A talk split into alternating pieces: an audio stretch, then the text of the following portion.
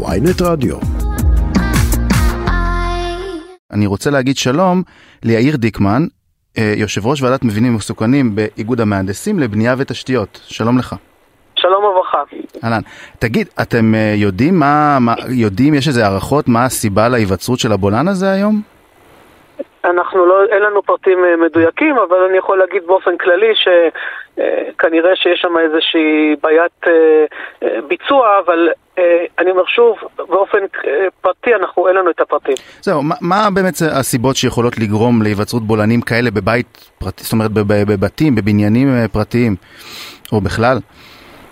אחת הסיבות זה יכול להיות שעשו שם איזה רצפת בטון, שזה רצפת חניון ולא עדכו טוב את האדמה, זו סיבה אחת. Mm-hmm. סיבה שנייה יכול להיות שאנחנו בונים בניין עם מרתף ליד בניין קיים ואנחנו יורדים לעומק וזה קורה בהרבה מאוד מקרים ואז אה, כתוצאה מביצוע לא נכון נסחפת שם האדמה. אבל הדברים האלה הם בסך הכל דברים די נדירים. זהו, הרי בעצם כשעושים תוכנית בנייה ועושים, זה, אמורים לדעת ולהתחשב בדברים האלה, בסכנות האלה שדבר כזה הרי יכול לקרות, ואמורים לקבל נכון. את האישורים, אני מניח, את, ה, את כל הדברים כדי שהדברים האלה לא יקרו. אתה צודק לחלוטין, בדרך כלל כשאנחנו עושים תוכנית בנייה אז יש שלב של תכנון ואחרי זה יש שלב של הביצוע והתכנון לוקח בחשבון את כל הדברים האלה וזה לא אמור לקרות.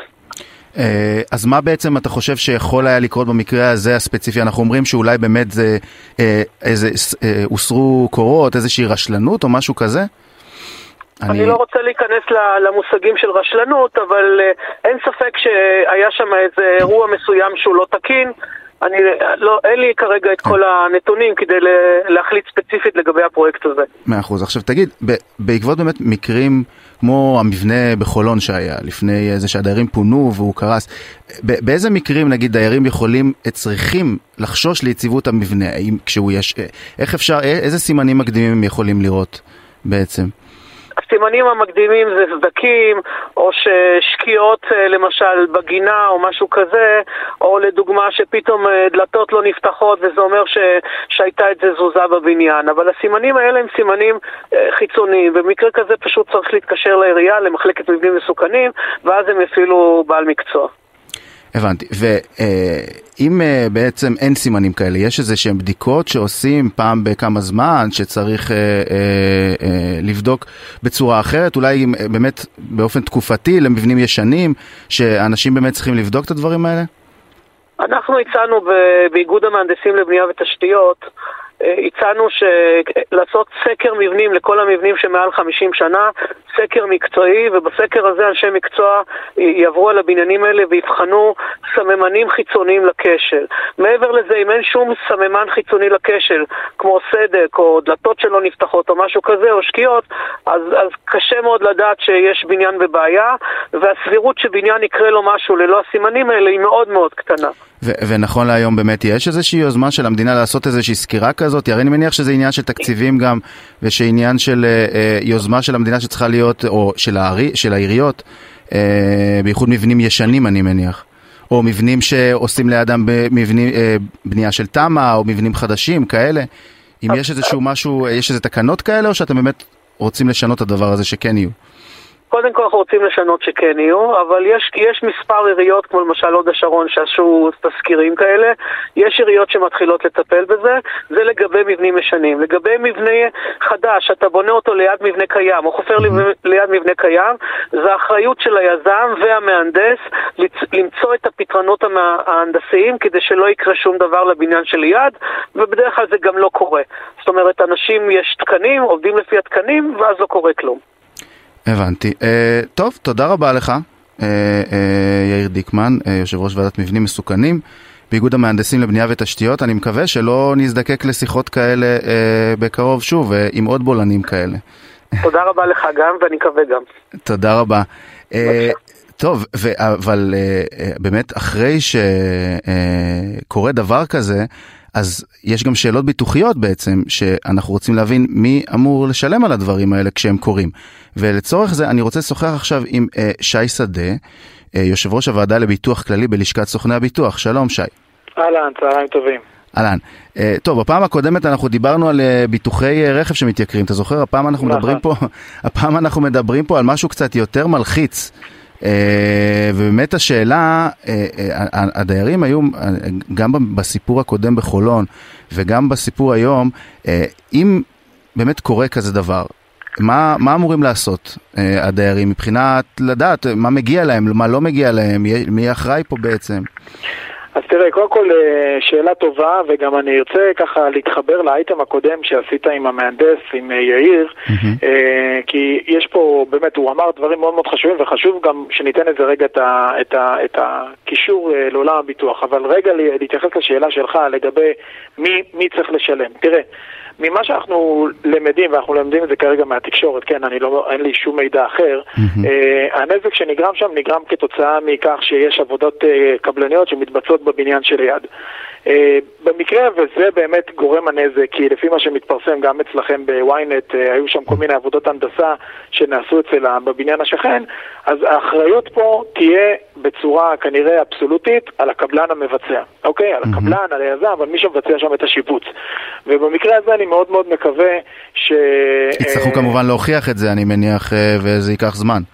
תראה, אני לא יודע כמה יהיה קשה להוכיח, כי עוד פעם, גם, שוב פעם, כל מהתקשורת נראה שהסירו שם חלק מהכלונסאות. הכלונסאות זה בעצם הבסיס של המבנה, וכל זה מופיע ככה בתמונות שרצות כן. uh, באינטרנט. הסירו uh, את הכלונסאות, שזה הבסיס של המבנה, כדי לפנות מקום לחניון או לאיזשהו משהו שבונים שם. אם זה המצב, פה אין כל כך שאלה של אחריות, ברור שזה כתוצאה מהעבודות ההנדסיות שמתבצעות ליד, ואז האחריות צריכה להיות על הקבלן שמבצע את העבודות ועל היזם שלקח את אותו קבלן. אני מאוד מאוד מקווה שאותם אנשים ויזמים עשו את הביטוח שתואם את, ה, את, ה, את הנזק הזה שהם גרמו, כי יש פה גם נזק צד ג', יש פה גם נזק של אחריות מקצועית, והם צריכים לטפל בזה. כן, אבל... וגם לא בטוח שזה ייגמר בבולען הזה, הרי יכול להיות שיהיו עוד נזקים לבניין בהמשך, או שצריך לעשות עוד איזה שהם תיקונים. או, ש... או, ש... או שאולי חלילה צריך להוריד את הבניין. כן. ברור, יכול להיות שהנזק, תראה, הנזק הזה יכול להיגמר בכמה עשרות אלפי או מאות אלפי שקלים, ויכול להיגמר גם במיליונים. כי אם, ה, אם הנזק הזה יגיע למצב שצריך לגרד את הבניין, אתה מבין שאנחנו נגיע פה למספרים מאוד מאוד גדולים.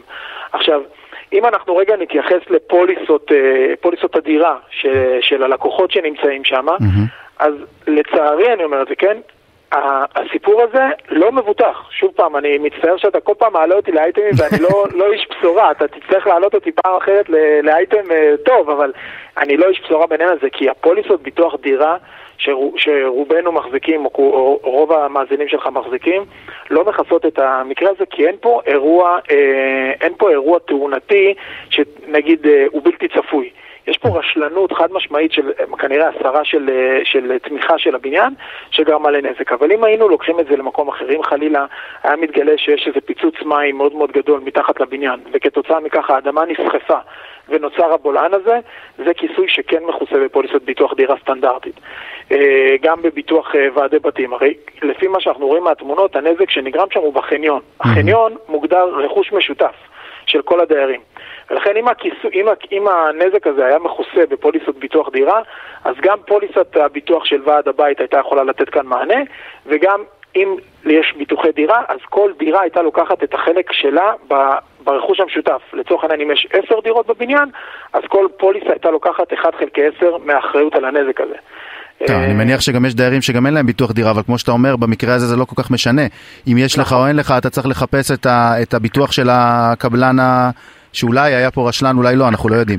נכון, עכשיו למה אני רוצה ברשותך להתייחס לאייטם הקודם עם המהנדס? כי תראה, אנחנו כל פעם עולים ואנחנו, אתה יודע, העיתונות והתקשורת מזדעקת מבולען, היה לנו את הבולען באיילון, עכשיו יש לנו את הבולען הזה בהוד השרון, לפני זה היה לנו קריסה של מבנה בחולון. בסוף זה, זה, זה אירועים נקודתיים, יחסית קטנים. בוא, אתה יודע, מבחינת ביטוח, אם אתה מסתכל רגע מעבר לים על הנזקים שיש עכשיו בפלורידה אחרי ההוריקן, אז אנחנו מבינים שהנזקים פה זה נזקים מאוד מאוד קטנים. אבל לצערנו, אף אחד, כולל המדינה, לא לוקחת פה שנייה בדיקה ועושה מה שנקרא עבודת תחקיר אמיתית על כל המבנים. תשמע, מדינת ישראל הולכת ומתבגרת, כן? אנחנו חגגנו 74 שנה לא מזמן. המבנים שלנו זה מבנים שנבנו פה, הרבה, הרבה מאוד מהמבנים זה מבנים שנבנו בשנות ה-50 עם העליות הגדולות, והמבנים האלה מזדקנים ואף אחד לא לוקח על זה אחריות. מקודם אמר המהנדס יאיר באייטם הקודם שצריך לעשות תזכירי בטיחות על מבנים ישנים, mm-hmm. שזה נהדר, אבל בסוף בתזכיר הזה יכול גם לצאת שהמבנה הוא מבנה מסוכן. ואז השאלה מה קורה אז. בדיוק. עכשיו, אתה מבין שכנראה שמי שגר במבנים המסוכנים האלה, זה כנראה האוכלוסייה בחתך הסוציו-אקונומי יחסית נמוך. לא רוצה להגיד הכי נמוך, אבל יחסית נמוך, אוקיי? מהמם. עכשיו, פה זה בדיוק המקום, דיברתם גם מקודם על, על הבחירות והבטחות בחירות וכל הדברים האלה. זה בדיוק המקום של המדינה. לבוא ו... ויש, ויש אפשרות, דרך אגב, לטפל בזה. המדינה יכולה לבוא, וברגע שיצא תזכיר של מבנה מסוכן, המדינה יכולה לתת כסף, זה יכול לעלות 100 או 200 או 300 אלף שקל לכל מבנה, לחזק אותו ולהכניס הערת אזהרה. על ה... בטאבו, על אותו נכס. בעצם זה כרגע ש... מטופל בעיריות, אני, כמו שאני מכיר את זה לפחות בחלק מהעיריות. לצערנו זה לא באמת מטופל, כי לעיריות אין מספיק תקציב. חייב פה, ש... חייב פה התערבות ממשלתית, כי אם לא תהיה פה התערבות ממשלתית, לצערי אנחנו נמשיך לראות פה מבנים נופלים. אני לא רוצה לדבר איתך בכלל על, על מקרה קטסטרופלי של רעידות אדמה, כן. שיפלו פה אלפי מבנים או מאות או עשרות אלפי מבנים, שזה בכלל, אני לא יודע מי ייקח את זה אחריות, אבל צריך, המדינה חייבת לעשות פה רגע משנה סדורה לאיך מתעסקים ומטפלים כרגע במבנים הישנים האלה, כי, כי לבוא ולעשות תזכיר שהמבנה מסוכן זה החלק הראשון, החלק השני זה מה עושים אם יוצא לנו כזה באמת אה, דוח אה, מסוכן או דוח אדום על מבנה. עכשיו, מבחינה ביטוחית יש באמת התייחסות לעניין הזה שכמו שאמרת, שהמבטח הרי לא יודע אם היה תזכיר לבניין הזה, אם לא, אז הפרמיות עולות בגלל דבר כזה? זאת אומרת שבגלל החוסר ידיעה הזאת, בגלל החוסר פיקוח הזה? אז תראה, כיום פוליסות ביטוח דירה זה מוצר צריכה מאוד מאוד בסיסי, מתומחר מאוד מאוד נמוך. והוא מה שנקרא אה, פוליסה אחת, שהפוליסה היא לא פוליסה אחת, אלא את התנאים המינימליים קבע המפקח על הביטוח, זה נקרא פוליסה תקנית, ובעצם כל חברה יכולה טיפה לשפר אותה. בעקבות קריסת המבנה בחולון, המפתח, המפקח על הביטוח מבקש לעשות פוליסה חדשה, שבעצם תכלול קריסה מכל סיבה, שדרך אגב זה בדיוק עונה פה למקרה הזה של הוד השרון ועונה על המקרה בחולון. Mm-hmm. כי הוא רוצה באמת להגיע למצב שלא יהיו אנשים שיגורו ברחוב. אממה, זה יהפוך את עולם ביטוחי הדירה לעולם חיתומי מאוד מאוד מורכב, כי באמת אז תבוא חברת ביטוח, ולפני שהיא תעשה פוליסה שהיום אתה עושה אותה בשתי קליקים או בשיחה של עשר דקות לסוכן הביטוח נכון. שלך, זה יהפוך לחיתום מאוד מאוד מורכב.